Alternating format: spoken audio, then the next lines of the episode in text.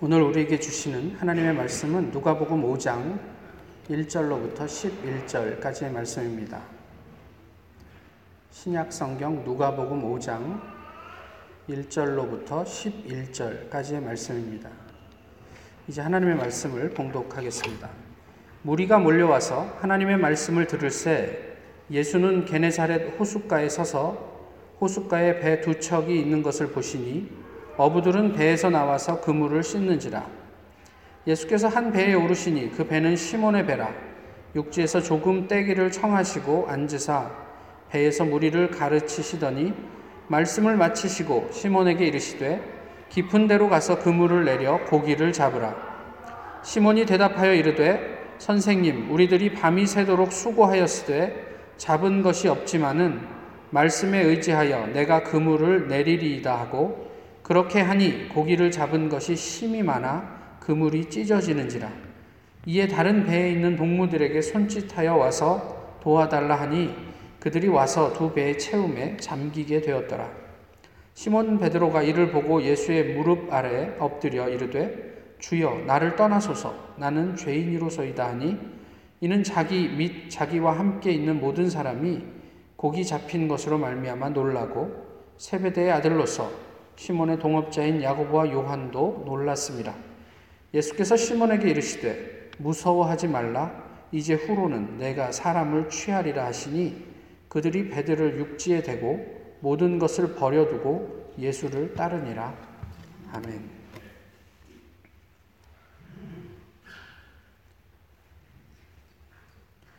오늘 처음 본 사람은 고사하고 어, 우리가 그래도 좀 오래 알았다고 하는 사람, 뭐 예를 들면 뭐 저라고 해볼까요? 어, 제가 말해도 절대로 듣지 않을 말들이 있습니다. 어, 이런 거죠. 제가 시키는 대로만 이제부터 하십시오. 그러면 제가 여러분 사람을 낚는 어부가 되게 해드리겠습니다. 저희가 성경에 익숙해서 뭐 그러면 그런가 보다 할 수 있겠지만 아, 그럼에도 불구하고 제가 하는 이 말에 직장과 학업, 심지어는 가족, 가정을 포기하고 바로 그 자리에서 반응할 사람이 있을까 싶습니다.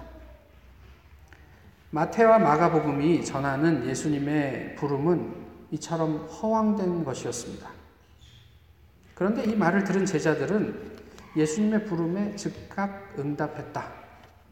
그래서 어, 품꾼들과 아버지마저 배에 남겨두고 예수를 그 자리에서 쫓았다. 이렇게 어, 기록하고 있습니다. 도무지 이해할 수 없는 이야기예요. 그저 애써 예수님의 권위를 이유로 이해는 여전히 그닥 되지 않지만 그러려니 하며 적당히 덮기가 아, 다반사죠. 뭐 오늘 비단 예수님을 부르는 부분뿐만이 아니라 우리가 성경에서 만나는 이해할 수 없는 여러 가지 것들이 뭐 예수님이니까 뭐 그럴 수도 있겠지라고 이렇게 덮고 지나가는 경우들이 적지 않습니다. 근데 오늘 본문의 이 말씀은 개인적으로 어떻게 해결하셨습니까? 저는 이게 도무지 이해가 안 돼서 도대체 어떻게 이런 비인격적인 만남이 있을 수 있을까? 그렇게 성경을 읽던 중에 오늘 본문을 통해서 좀 더 그 예수님의 부름의 순간을 이해할 수 있었습니다. 뜬금없이 예수님이 오셔서 불쑥 제자를 부른 것이 아니라 이 제자들과 더불어 함께 그런 인격적인 만남이 전제된 소명이었음을 오늘 본문이 설명해 주고 있는 거죠. 어, 예수님께서 그 아침에 갈릴리 그 호숫가에 나오셨습니다. 그리고 제자들이 그물 씻는 것을 보고 있었고요. 그리고 그 중에 베드로의 배에 오르셔서 어, 배를 조금 그 호숫가에서 띄워주기를 요청하셨죠. 그럼 배가 이제 호숫가에서 나와서 군중을 향, 향해 있고 예수님은 뱃머리에서 무리들을 향해서 설교하십니다. 그리고 베드로는 그 배 안에서 그 배가 움직이지 않도록 뭐 어떤 형태로든지 이 예수님이 무리들을 향할 수 있도록 그 배를 키를 잡고 조정을 하고 있었겠죠. 말씀을 마치시고 베드로를 보시면서 이건 진짜 뜬금없는 얘기인데 깊은 데로 가서 아, 그물을 내려 고기를 잡으라 이렇게 말씀을 하시죠. 여기에 대해서 베드로는 어떻게 반응했습니까? 예수님의 말씀에 순종했습니까? 그렇지 않습니다. 베드로는 그 말에 순종할 수가 없었어요. 거절했는데 그렇지만 그 거절의 표현이 좀 달랐어요. 뭐라고 예수님에게 베드로가 아, 되돌려 드리냐면 말을 내가 밤이 새도록 수고해서 했어도 고기를 한 마리도 잡지 못했는데 레마의 의지에서 속는 셈 치고 그렇게 한번 해보겠습니다. 이렇게 얘기합니다. 오늘 본문에서 얘기하는 말씀에 의지하여 내가 그렇게 하겠습니다. 라고 얘기하는 것은 어, 헬라어로 보면 레마라는 얘기예요. 그러면 지금 이 레마 한 마디, 한 구절로 무슨 상황을 설명해 주고 있냐면 베드로가 예수님하고 같은 배에 타고 있으면서 예수님이 하는 설교를 잘 들었어요. 그리고 그 예수님의 말씀 속에서 하나님을 경험하는 순간이 있었단 말이에요. 그래서 그것을 레마라고 표현한 거예요. 그럼 이거를 좀 다르게 좀 실감나게 번역을 해보면 어, 업으로서 일고의 가치도 없는 말이지만 내가 당신의 말을 듣고 경험한 당신 말씀 때문에 한번 시도는 해보겠습니다. 이 얘기예요. 예수님에게 전적으로 어떤 존경이나 어떤 순종의 표시로 이런 말을 한 게 아니란 말이에요. 그런데 놀라운 일이 생겼어요. 기대하지 않았던 일이 생겼어요. 도저히 그 시간에 그만큼의 고기를 잡을 수 있을 것이라고 생각하지 않았는데 자기 혼자서는 이것을 다 이렇게 어떻게 할 수 없을 만큼 고기가 많이 잡혀서 그 앞에 있던 친구들을 불러서 오라고 그래서 배가 한 척이 더 와서 그 고기를 잡아 배에 담았더니 배 두 척이 다 물에 잠길 만큼 많이 잡게 되었다 이렇게 얘기를 하죠. 베드로뿐만 아니라 함께 일했던 야고보와 요한도 놀랐습니다. 여기서 놀랐다는 얘기는 이걸 어떻게 말을 할 수가 없어서 입이 말문이 막혔다 이런 의미예요. 베드로가 예수님을 향해 나와서 무릎을 꿇고 고백합니다. 나를 떠나 주십시오. 나는 죄인입니다. 이렇게 얘기를 하죠. 근데 이것도 사실은 어, 논리에 맞지 않는 말입니다. 베드로는 이렇게 이야기했었어야 했어요. 고맙습니다. 와 대박. 제가 가만 보니까 당신이 이거 물고기 잡는 데는 일가견이 있으신 것 같은데 선수신 것 같은데 어떻게 저랑 좀 동업해 보시겠습니까? 이렇게 얘기했어야 맞는 얘기예요. 근데 무슨 뜬금없이 여기서 나는 죄인이니까 떠나주십시오. 이렇게 이야기를 하냐는 말이에요. 어쨌든 이들은 우리가 아는 대로 예수님의 부름에 그냥 즉각적으로 응답해서 모든 것을 버리고 예수님을 따랐다 이렇게 이야기를 하고 있습니다. 제자들이 예수님을 따르기 위해서 필요했던 것이 무엇이었습니까? 먼저는 말씀, 특별히 좀 전에 말씀드렸던 것처럼 레마입니다. 아주 가까운 거리, 지근에서 듣는 하나님 말씀, 그리고 그에 대한 나의 어떤 경험, 개인적인 감동이면 감동, 뭐 그것이 무엇이 되었든지 간에 아, 저건 나한테 하시는 말씀이구나. 정말 내 안에서 살아서 꿈틀거리고 역사하는 하나님의 진리이구나. 라고 하는 그 순간의 경험만이에요. 그리고 그 다음에 이제 필요한 것이 무엇이냐면 실제적인 하나님 체험이에요. 그 베드로에게 있어서 예수님 때문에 잡게 된 이 고기, 물고기는 어, 그게 그냥 물고기를 잡은 대단히 뭐 기이한 경험이 아니라 이 예수 그리스도가 하나님이라는 사실을 아주 구체적으로 체험하게 되는 순간이란 말이에요. 말씀을 들었을 때는 와, 내 마음에 감동이 있다. 이분이 뭔가 특별한 분이구나 라는 어떤 깨달음이 있었다면 그분 말 때문에 내가 한번 그렇게 살아보니까 말도 안 된다고 생각했는데 한번 던져보니까 이건 인간으로선 도저히 할 수 없는 그런 어떤 엄청난 경험을 하게 된 거고 거기에서 아, 이분이 진짜 하나님이구나라는 것을 알게 되는 거죠. 그리고 하는 고백이 나를 떠나주십시오. 내가 당신과 같이 살 수 없는 존재입니다. 저는 죄인입니다. 이렇게 얘기를 하는 거죠.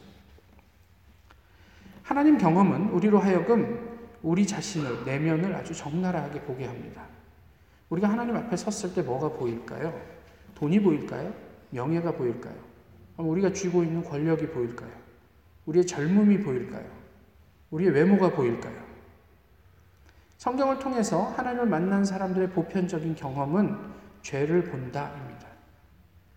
하나님 앞에서 죄를 보게 됩니다. 하나님을 만나면 죄를 고백하게 된다는 거예요.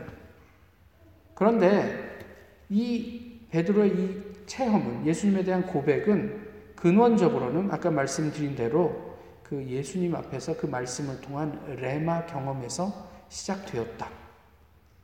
근데 이게 레마가 먼저고 그 다음에 체험이 그 다음이냐 이런 의미가 아니고요. 이 레마 체험이 함께 굴러가야 한다라는 얘기예요. 그게 무슨 얘기인지는 어, 나중에 다시 한번 말씀을 드리도록 하겠습니다. 예수님이 제, 어, 베드로에게 이렇게 얘기를 하죠. 무서워하지 말라. 어떻게 들으십니까? 베드로가 하나님을 경험하고 두려워 떨고 있으니까 그냥 위로하는 말이라고 들으십니까? 저에게는 어떻게 들리냐면요. 예수님의 전적인 용납처럼 들려요. 괜찮아. 네가 죄인이라 나를 보면 죽을 수밖에 없는 존재인데 괜찮아. 안 죽었잖아. 이제 나랑 같이 살자. 정말 귀한 일을 나랑 같이 하자. 이 예수 그리스도의 용납과 초청처럼 들립니다. 그 부름에 제자들은 응답하지 않을 수 없었습니다. 이렇게 생각해서 보면 예수님의 부름은 대단히 인격적입니다. 대단히 이성적이에요. 그런데 요한복음 1장으로 한번 가보시면 1장 35절 이하에 이 제자를 부르는 장면이 좀 다른 측면으로 설명이 되어 있습니다. 세례 요한의 제자로 있었던 사람 중에 한 명이 누구냐면 안드레입니다. 베드로의 형제 안드레. 그리고 이제 다른 한 명 이름은 밝히지 않지만 통상은 요한일 거라고 이야기를 합니다. 그럼 요한과 안드레가 세례 요한과 같이 서 있는데 예수님이 지나가니까 세례 요한이 뭐라고 하냐면 보라 하나님의 어린 양이로다. 그러니까 이 두 제자가 세례 요한을 배신 때리고 예수님을 쫓아가요. 계속 예수님을 쫓아가니까 예수님이 돌아보면서 왜 따라오냐? 이렇게 묻거든요. 그러자 이 두 사람이 뭐라고 얘기하냐면 어디에 머무십니까? 이렇게 묻습니다. 집이 어디십니까? 그 집을 왜 물어볼까요? 같이 살자는 얘기예요. 왜 살자고요? 내가 당신한테 좀 한 수 배우고 싶습니다. 이런 의미입니다. 그래서 한동안 예수님이 기거하시는 곳에서 이 예수님과 안드레와 요한이 함께 대화합니다. 그리고 있다가 한참 있다가 이 안드레가 나와서 자기의 형제 시몬을 찾아가죠. 그리고 가자 그래요. 왜 어디를 그랬더니 일단 와서 와. 내가 메시아를 만났어. 이렇게 얘기를 해요. 그래서 시몬과 시몬 베드로와 안드레가 예수님을 만나는 장면을 그렇게 묘사를 하고 그 다음에 예수님 길을 가는데 빌립이 지나가니까 그냥 다짜고짜 너는 나를 따르라 이렇게 부르시는데 성경은 무슨 설명을 덧붙이냐면 이 빌립은 시몬과 안드레와 같은 동네 사람이다 이렇게 얘기를 해요. 그럼 뭐 굳이 그런 이야기를 할 필요가 뭐 있었겠습니까만은 어, 요한이 그렇게 그것을 기록한 데에는 아마도 이 빌립이 어떤 형태로든 시몬과 안드레에게 예수님에 대해서 소개를 받았을 것이라고 보는 거예요. 그러니까 너는 나를 따르라 하면 빌립이 따라갈 수 있었, 있었겠죠. 그리고 나서 빌립이 나다나엘을 에게 가서 어, 내가 메시아를 만났다 이렇게 얘기를 합니다. 그리고 나다나엘도 예수님을 만나게 되는 일들을 그, 그 요한복음 1장에서 이야기를 하고 있죠. 좀 그 혼란스럽지 않으세요? 처음 제자를 부르는 장면이 좀 많이 달라요. 그러니까 그 호숫가에서 제자를 부른 것과 또 이렇게 소개로 이렇게 부른 것 사이에 어떤 어떤 그런 접점이 있을까 싶어요. 그래서 이제 흔히들 생각하는 게 아, 그래서 이 성경이 뭔가 치명적이고 근원적인 문제가 있다. 이렇게 생각을 하곤 하죠. 이렇게 한번 생각해 보면 어떨까요? 어, 저희 교회의 담임 목사에 대해서 만약에 한마디씩 하신다면 뭐라고 묘사를 하시겠습니까? 잘생겼다. 예, 뭐 별로 동의를 안 하시니 예, 할 수 없습니다. 또 뭐 못생겼다. 또 뭐 그렇게까지 생각하실 건 뭐 있으시겠어요? 키가 크다. 뭐 그렇게 들어본 적은 없습니다. 제가 한 번도. 키가 작다. 뭐 그거는 뭐 수도 없이 들었는데 또 어떤 분은 아니 괜찮아. 그냥 보기 좋아. 아담해. 이렇게 말씀하실 수도 있어요. 그죠? 또 뭐, 뭐 다양하게 이야기를 할 수 있죠. 뭐 뚱뚱하다. 네, 뭐 인정하겠습니다. 근데 어떤 분은 뭐 딱 좋다. 뭐 그 정도로 얘기하실 수도 있고 운동 좀 한다. 아, 근데 그만큼은 아니다. 이렇게 얘기할 수 있죠. 심지어는 가발 쓰고 다닌다. 머리 스타일이 변화가 없다고 가발 쓰고 다닌다는 얘기도 들어봤는데, 어쨌든. 뭐, 다양하게 이야기할 수 있습니다. 모르긴 몰라도 저에 대해서 경험이 다양하기 때문에 다양하게 이야기를 하실 수 있겠죠. 그래서 결론을 신상원이라는 사람은 현존하지 않았던 가상의 인물이다. 이렇게 하면 맞습니까? 만약에 2000년 후에 저희 교회가 여전히 존재하는데 저희 교회 안에 우리 교회 2000년사를 한번 작업을 해보자. 그렇게 이야기를 하고 교회 안에서 그런 것들을 하는데 저에 대한 그런 증언들이 있었다고 한번 보세요. 조금 전에 말씀드렸던 것처럼 그러다가 이런 논쟁을 할 수 있지 않겠어요? 왜 사람들은 자신이 다니는 교회의 목사를 이렇게 말도 안 되게 상이하게 표현할까? 왜 키가 크다고 그랬다는 사람도 있고 아담하다는 사람도 있고 작다는 사람도 있고 운동을 잘한다는 사람도 있고 안 그렇다는 사람도 있고 왜 이렇게 표현했을까? 그러니까 아마도 그냥 그 사람은 누군가가 그냥 가상에서 지어놓은 이렇게 첨가해 놓은 한마디였을 거야. 이렇게 결론을 내릴 수 있겠느냐 말이야. 동일하게 제자들도 자신이 경험하고 기억하는 예수님을 자신의 기억에 의존해서 다양하게 표현할 수 있습니다. 같은 팩트인데 그 안에서 어떤 제자는 도전처럼 받을 수도 있고요. 어떤 사람 그것이 예수님의 감미로운 사랑의 고백처럼 느낄 수도 있단 말이에요. 그 다양한 경험을 어떻게 우리가 하나로 종합할 것인가 이것은 좀 논외로 하고요. 이러한 다양한 묘사는 당시 상황에 대한 이해를 우리로 하여금 더 풍성하게 해주는 내용이기도 합니다. 예수님을 이쪽에서 볼 때하고 저쪽에서 볼 때 다른 경험을 할 수 있었다라는 것. 그래서 우리가 예수님의 당시 살던 예수님을 좀 더 풍성하게 경험하게 할 수 있는 장치이기도 하다라는 얘기죠. 오늘 본문이 전하는 분명한 것은 무엇이냐면 예수님께서 제자들을 인격적인 관계 속에서 만나셨다라는 사실이에요. 특히 말씀을 통해 그들을 부르셨다라는 내용입니다. 1월 말에 한국의 대표적인 어떤 시사 프로그램에서 한국의 만민중앙교회 이재롱 목사에 대한 이야기를 다루었습니다. 근데 저는 그것을 보면서 와 얼마나 이 그 목사와 또 교인들이 비인격적인지 아주 생생하게 목격할 수 있었어요. 말씀을 상실한 교회, 레마가 없는 교회, 맹목적으로 자신의 필요에 집중, 집중하는 교회가 얼마나 위험한지를 아주 적나라하게 보여주고 있습니다. 근데 그것을 보면서 한편으로 이런 생각을 하는 거예요. 우리는 괜찮나? 이런 생각. 우리에게는 정말 레마가 있나? 우리에게는 정말 하나님께서 원하시는 그 하나님의 비전이 있나? 이런 생각을 동시에 한단 말이에요. 목사가 뭐 별 문제 없고 특별한 사고 안 치고 교회에 그런 뭐 관련된 여러 가지 문제가 없이 평안하면 그 교회는 괜찮습니까? 그걸 한번 질문하게 되더라고요. 오늘 본문을 대하면서 우리가 익히 알고 있는 내용 이면에 무엇에 집중해야 하는지를 좀 바로 볼 수 있었으면 좋겠다 싶어요. 오늘을 사는 신 그리스도인들에게 성경이 없습니다. 홍수가 나면 천지가 물인데 마실 물이 없는 것처럼 지금 저희 손에 각자 다 성경이 하나씩 들려 있고 저희가 가지고 있는 셀폰에 성경이 다 들어 있지만 정작 성경은 없습니다. 잘 아시겠지만 우리는 성경의 원본을 가지고 있지 않습니다. 그러니까 오늘 읽었던 누가복음도 누가가 썼던 당시에 누가가 썼던 그 책은 없어요. 그럼 왜일까? 뭐 그런 건 저희가 여러 가지로 생각하고 뭐 추측할 수는 있는데 어쩌면 그때야 인쇄술이 발, 발달되기 전이니까 쓴 책 한 권 가지고 사람들이 돌려보다가 뭐 낡아서 버렸든 아니면 분실을 했든 또 그것을 돌려보다가 그 급속도로 팽창하는 교회에 다 같이 돌려보기가 어려우니까 누군가는 받아 적었겠죠. 아니 그 카피를 했겠죠.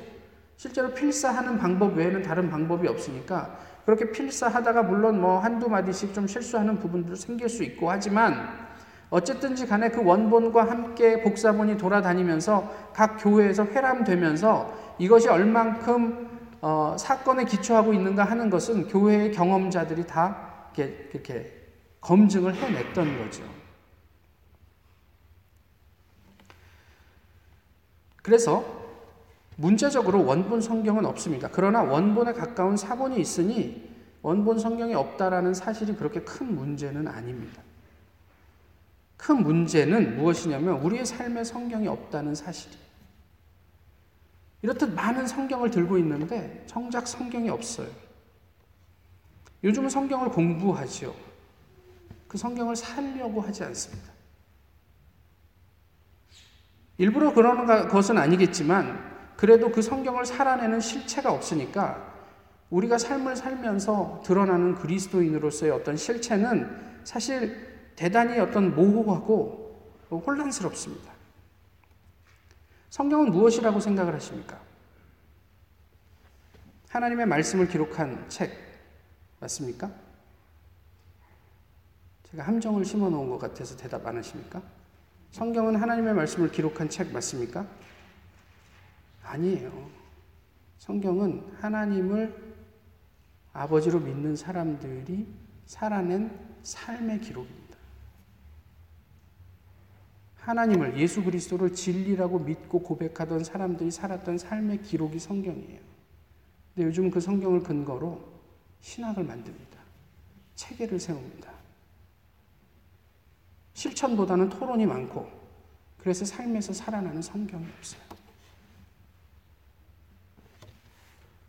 예수님을 만나지 못하고 또 레마를 듣지 못하니 우리가 말 우리가 하는 말은 공허합니다. 또 날마다 성경을 읽는다고 하면서 하는 결단들은 허망합니다. 사도행전 17장 11절에 베레아 사람들에 대해 이런 기록이 있습니다. 베레아에 있는 사람들은 간절한 마음으로 말씀을 받고 이것이 그런가 하여 날마다 성경을 상고함으로 간절함으로 말씀을 듣고 이것이 정말 그런가 해서 날마다 성경을 상고했다. 근데 여기서 상고한다는 말은 시험하고 재판한다라는 의미예요. 그럼 재판을 한번 상상을 해보세요. 그저 그냥 어떤 사람의 그걸 고소하는 사람이든 변호하는 사람이, 사람이든 그냥 자기 생각만으로 자기 추측만으로 그 재판을 진행할 수 있습니까? 그렇지 않잖아요. 구체적인 상황을 확인해 보기 위해서 정황을 이렇게 우리가 좀 점검하기 위해서 현장 검증이라는 것을 통해 그 실제로 그때 일어났던 일들을 우리가 실제 눈으로 확인해 보잖아요. 그래서 그 어떤 필요한 진술도 확보하고 이런 것들이 어, 사도행전 17장 베레아 교인들이 했던 상고하다의 의미예요. 그럼 성경이 정말 그런가 해서 그들은 어떻게 상고했을까? 어, 손을 얹은 즉 나았대. 그러면 우리 같이 기도해 보자. 해보는 거예요. 예루살렘에서 첫 회의가 있었던 사도행전 15장의 내용인데 열렸을 때도 그런 줄 몰랐어요. 근데 성령의 역사로 사역을 하던 사람들, 그래서 그 역사의 현장에 있었던 사람들은 예루살렘에 돌아와서 이방인들에도 하나님께서 구원을 허락하시더라. 그들의 증언은 분명했고 명확했습니다. 그런데 예루살렘에 남아있던 사람들을, 그래서 그들의 보고를 듣기만 사람들은 혼란스러웠어요. 모호했어요. 어떻게 그런 일이 있을 수 있지? 라고 생각했어요. 성경을 살면 분명해집니다. 성경을 많이 읽지도 않지만 아주 작은 부분이라도 우리가 성경을 살아보면 분명해지는 부분이 있단 말이에요. 예전에 제가 한번 나누었지만 한 번 더 말씀을 드리면 어, 성경 공부를 하면서 우리 성경을 그렇게 좀 살아봅시다. 라고 해서 어떤 분이 어, 살다가 어, 그런 생각이 들은 거죠. 그래서 햄버거를 하나 사서 나왔는데 거기에 이제 나 뭐 홈리스입니다. 날 도와주십시오라는 피켓을 보고 이분이 다시 차를 돌려서 햄버거 가게 들어, 들어가서 자기가 샀던 세트 메뉴 하나를 더 사서 나왔단 말이에요. 나왔는데 그 사람이 없어졌어요. 그래서 주위를 둘러보니까 저만치 걸어가고 있어서 차를 돌려서 그 사람을 따라가다가 그 햄버거를 전해주지 못하고 집으로 왔대요. 왜 그랬다고요? 반투명한 큰 그 비닐 봉지를 뒤로 메고 가는데 그 안에 햄버거가 가득 들어 있었다는 거죠. 살아보면 살지 않았을 때 보이지 않는 것이 보입니다. 그것이 성경을 사는 것입니다. 뭐 대단한 일을 하자는 게 아니고요. 성경이 그렇게 얘기했어. 그러면 나는 오늘 하루 어떻게 한번 살아볼까? 그렇게 생각을 하시면서 그렇게 try 해보면 보이는 게 있단 말이에요. 그 사람은 다음번에는 햄버거를 다시 사 나오, 사, 사서 나오지 않을 거예요. 다른 방법으로 그, 그, 그 앞에 서 있는 사람을 어떻게 하면 도와줄 수 있을까 고민할 거란 말이죠. 다르죠. 저 중에 어떤 분이 제게 카톡을 이렇게 보내셨습니다. 요즘 Knowing God라는 책을 읽고 있습니다. 저도 예전에 읽고 어, 많이 도전을 받았던 책입니다.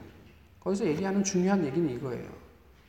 Knowing about God과 knowing God 사이에 다름이 있다고. 하나님에 대해서 아는 것은 의미 없습니다. 하나님을 아는 게 중요합니다. 우리가 생각하는 캐논, 경전, 그 성경 안에서 예수님을 알 수 있는 그런 경험이 있기를 또 그것이 오늘을 사는 그래서 우리 후손에게 물려줄 수 있는 또 다른 하나님 체험 캐논이 될 수 있기를 소망합니다. 어, 나라 밖에서 카톡이 하나 더 왔어요. 그냥 어, 읽어드리겠습니다. 목사님, 주님의 교회 주일 말씀이 버릴 것 하나 없이 묵직하게 다가와 어찌할 바를 모르겠습니다. 예수를 사는 것, 성령의 열매를 맺어, 맺어가는 삶을 사는 것이 지금의 또한 평생의 소원입니다. 은밀한 곳에서, 내밀한 곳에서 스멀스멀 고개를 내미는 교만, 음란, 탐욕의 성품과 끊임없이 싸우는 모두의 삶을 응원하고 기도합니다. 관뚜껑에 문 닫힐 때까지 한번 그렇게 살아봐야죠. 저도 그렇게 살려고 하고 있습니다.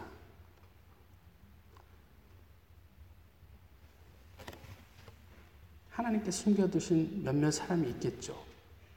아니, 그게 중요한 게 아니고 성경을 살, 살려고 하는 몸부림치는, 고민하는 그 사람들. 그 사람들의 삶이 어떻게 드러나게 될까요? 하나님 부르시는 그날까지 우리 함께 성경을 같이 살아보면 어떨까요? 그리고 진리의 말씀이 여기 있다고 우리의 삶으로 이렇게 드러낼 수 있는 우리 모두가 될 수 있기를 소망합니다. 그때 모든 것을 버리고 예수님을 따랐던 제자들, 그 마음을 또 그 따름의 진정한 의미를 우리가 분명하게 알게 될 것입니다. 세상 모든 것을 다 버려서도 포기할 수 없는 예수 그리스도. 그 예수 그리스도와 더불어 함께 동행하는 우리 모두 되기를 소망합니다. 기도하겠습니다. 귀하신 주님, 오늘도 주님 앞에서 함께 예배하게 하심을 감사합니다. 주님 말씀하신 대로 주님 부르시면 그것이 어디든 어떤 상황이든 거기에 기쁨으로 응답할 수 있는 저희 모두이기를 소망합니다. 아버지 하나님 저희가 삶 속에서 하나님 우리에게 허락해 주신 성경을 살게 하시고 하나님을 아는 주님의 온전한 백성들이 되게 하옵소서. 감사드리며 예수 그리스도의 이름으로 기도하옵나이다. 아멘.